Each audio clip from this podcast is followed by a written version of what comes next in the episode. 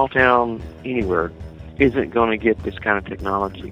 They aren't going to be continually upgrading. They're just going to be sucking them dry, taking the money and taking it somewhere else. Hi, and welcome to the Community Broadband Bits podcast from the Institute for Local Self Reliance. This is Lisa Gonzalez.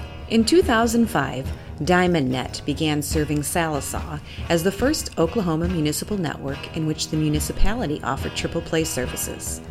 Before bringing fiber to the community, most residents were stuck with dial up. The network is popular with the locals, both for its services and for its determination to keep the network focused on community interests. In addition to providing special local video content, DiamondNet prides itself on its ability to offer customer service from within the community. In this interview, Chris talks with Keith Skelton, Assistant City Manager of Sallisaw, and Danny Keith, the Network Communications Supervisor for DiamondNet. Keith and Danny share some of the problems they faced as a relatively small community trying to develop its own municipal network. As with other communities we've talked to, connecting to the outside world was one of the biggest problems they faced. The community has always supported this local effort, however, and DiamondNet has continued to make improvements and develop plans for the future. Here are Keith, Danny, and Chris. Welcome to another edition of the Community Broadband Bits podcast. I'm Chris Mitchell. Today I'm speaking with some folks down in Sallisaw, Oklahoma. Welcome to the show, Keith Skelton, Assistant City Manager of the City of Sallisaw. No, thank you, Chris. glad to be here. And also supporting with some technical knowledge, we have Danny Keith, the Network Communications Supervisor for the city. Welcome to the show. Thank you. So, for those who are unfamiliar with Sallisaw, it sounds like a, a really interesting small town. Uh, why don't you tell us a little bit about it and uh, the background? We're a small community, about 9,000 in population. Uh, we're located uh, on Interstate 40, uh, about 25 miles from the Arkansas state line. Uh, Sallisaw is a public power community. We have our own electric system. Uh, we also run our own municipal landfill. And back in 2005, we ventured off into the telecom world. Um, so we brought on our fiber, and you know, basically, say Sallisaw is a, a full-service municipality right now. Excellent. And you had mentioned that you're in a part of Oklahoma that is uh, has some uh, economic development challenges as well, uh, just historically. Yes, uh, historically, uh, the eastern part of Oklahoma is four or five counties in the eastern part. Uh, we're routinely in the top five of the unemployment in the state of Oklahoma. Um, not very good for our for our community, but you know it's something that we fight through on a daily basis, and and uh, we strive to uh, improve our you know economic uh, development opportunities. Uh, uh, we we go after new industry and, and new retail stuff almost on a daily basis. Uh, just basically, our location just makes it very hard to do. And one of the things we've found is that towns that have location like that often have the double whammy then of the private companies don't always want to invest in uh, new broadband technology. And from what I understand, that was your situation 15 years ago. Yes. Uh, back in, uh, we started the research on this project back in 2002 basically the reason we started the research was uh, we knew internet was going to take off, and we knew Sallisaw, if, if we didn't do anything, Sallisaw was basically going to be left behind. With our cable system that was in town at that time, it was uh, uh, there wasn't very many stations available. There was no HD channels then. Uh, it wasn't capable of supplying broadband modems. Uh, as far as internet availability, uh, we did have the you know traditional uh, dial-up internet, uh, but it was slow and uh, oversubscribed as well. And you were the first in Oklahoma to be considering this type of a model where you would be uh, building the network and then actually operating and offering the triple play services on it. And how how has it gone over the years in terms of having to be the first in the state to do that? Well, it's been uh, it's been something we've taken pride with uh, being the first in Oklahoma. Um, as far as the operations over the years, um, you know, Danny, I mean, will probably be the first to tell you it, it hasn't been easy. The city has supported it uh, through the years. The community has supported it. Uh, our council members have supported it, and I think we're just now starting to realize the benefits it can bring to Sallisaw. Fiber side of it was was pretty challenging from the upstart, just because we didn't have the personnel with, with uh, the training behind them. Um, as a small town building the the fiber network, what are some of the challenges of of getting up to speed with the kind of personnel you need to run a triple play fiber optic network? It's mostly the trained personnel to to to work it. There wasn't any. I actually took people, garbage trucks, uh, meter readers, uh, street department people, trained them up and brought them up in it uh, so that they know how to work it. Well, it's it's one of those things. It's always a mixed blessing. I feel like it's it's really good to to give people in town an opportunity to to move up and sort of pay scale and have a higher paying job. That often comes with these sort of network operations. Um, you know, the flip side is some communities uh, bring in people who already are experts, and there's a little bit of of bitterness of those jobs not going to the community. So it, it, it's a double edged sword, I think, sometimes you know, we tried to stay away from that as much as we could. Uh, you know, there's times when you have to, but when you can train somebody, then locally, then uh, that's uh, we felt like that was the way to go. And that's something we're that's something we're very proud of too. We're outside of two people who was in our original uh, technical crew for Diamondnet. Uh, the workers, you know, as Danny said, they came from the water department, the meter readers. You know, we selected people from those departments to train, and and that's something that we were really proud of. You know, we would say that our system was actually homegrown. Uh, you know, from the start. Danny, can you tell us a, a little bit about the challenge of operating a fiber optic network in a rural region where you may not have the best links to the rest of the world? Well, that was probably our our biggest problem in getting everything started was the backbone link in here. Uh, there wasn't one, uh, so we finally finally wound up using uh, a company over in Fort Smith, Arkansas, and they rented a fiber, a dark fiber along interstate to get us to get them over to here. Uh, but we had to pay through the nose for that. It was really hurting our bottom line. We have finally gotten out of that, and, and there is a provider now locally that we can tie into, which is a, a great savings for us.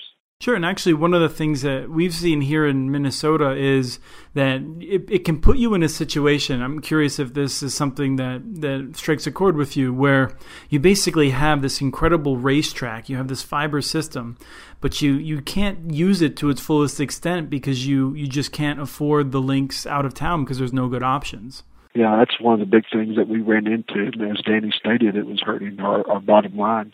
Uh, we were paying, in the beginning, we were paying as much as $120 a meg for our uh, backbone. Of course, starting up, we didn't require that much backbone, but, uh, you know, as the years went along and we added more subscribers, uh, that really added up to, uh, you know, some tremendous cost for the city. One of the things that I was interested to see is that you have a tremendous number of subscribers. It looks like about two out of three people in town uh, take service from you, and so that has not been a problem. You've been incredibly popular. Uh, like I said, the community has supported us well. Uh, you know, the people who are uh, tech savvy uh, have taken a real interest in our project. Um, and and they just want to see us, you know, keep improving it. Uh, we've done a lot of changes in the last few years to improve the system, and uh, you know, there's people like that in the community that uh, you know they like to see stuff like this. They they like to play online games, or they like to you know get on and play YouTube videos, whatever they need to do, and they want to see us, you know, continually get better. Uh, one of the things that we've done here recently to make our system better is um, our low-end internet package for residential used to be three meg. And with the changes we've made to internet now, we have up that to uh, 10 meg now. So with 10 meg, everybody can pretty well do anything that they need to do. How does that compare to surrounding communities?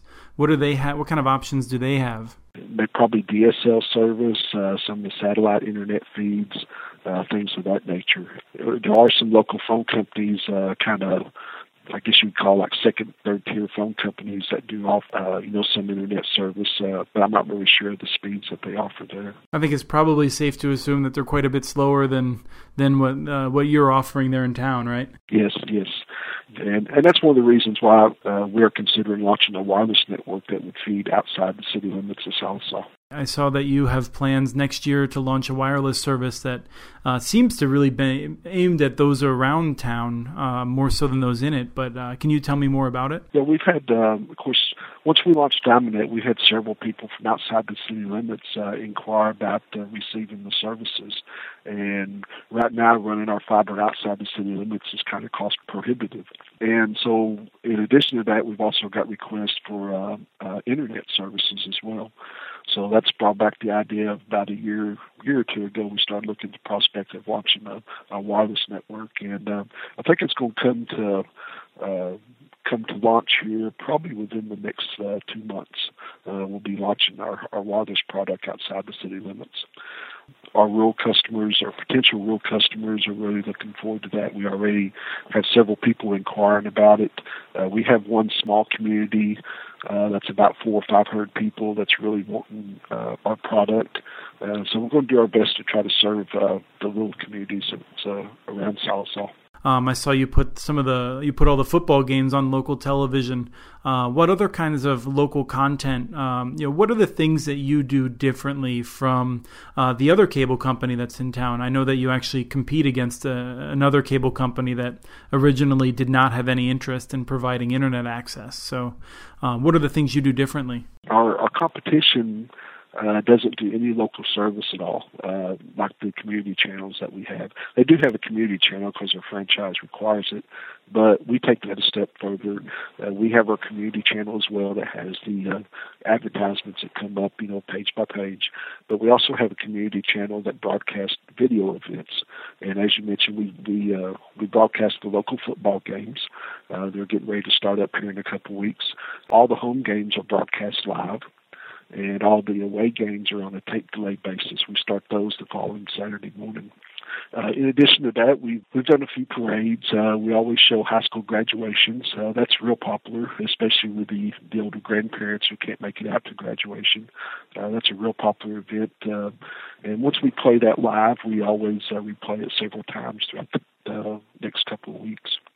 Outside that, we've got plans to, you know, to continue to add to that product. Uh, you know, we'd like to do some some videos of the city. Uh, we'd like to start maybe doing some parades, uh, uh, community events. Uh, we have a community event here called Diamond Days. Yeah, I'm, I'm curious about that. Your your net your network is entitled uh, Diamond Net. Uh, where does that name come from? And do you have any? Um, I mean, you've you've gone through this, and you started building your network in a time when this was more of a, a wild west, really. Like you were trying to figure out vendors. I'm sure the the amount of times that you had to work just 80, 90 hour weeks, uh, from what I've seen in, in small towns uh, back in the mid 2000s, building these systems. It's heroic efforts sometimes. Um, what what advice would you give to towns that are contemplating this today? Is it is it a different world? It's a challenge you have to um, you know make sure all your uh, T's are crossed and your I's are dotted before you actually get into the system. You know, you think, well, you run fiber, you make a few connections, and you flip the switch, and you turn it on, and that's that's not the case at all. There's a there's a lot of research that has to go into the equipment. Uh, you know, there's a lot of time spent uh, installing the equipment, check make sure you install the right equipment. Uh, you know, IP addressing. I mean, there's a whole grocery list of items you know that you have to go through in order to launch a, a system like this. And Danny, you have any additional thoughts on that?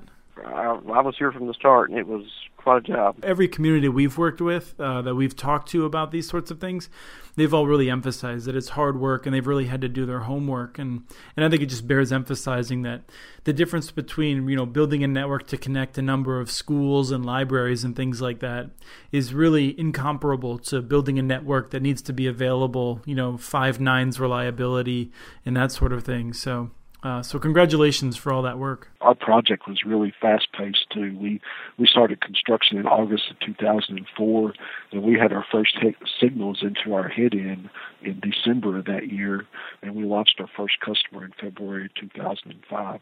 So, are there any final thoughts that you'd like to leave our audience with? I'm real happy you know, to see that more municipal governments are trying to launch systems like this. Uh, I think it's um, within their know-how. Uh, you know, with electric systems and everything, it's within their reach to launch these systems and, and improve their communities.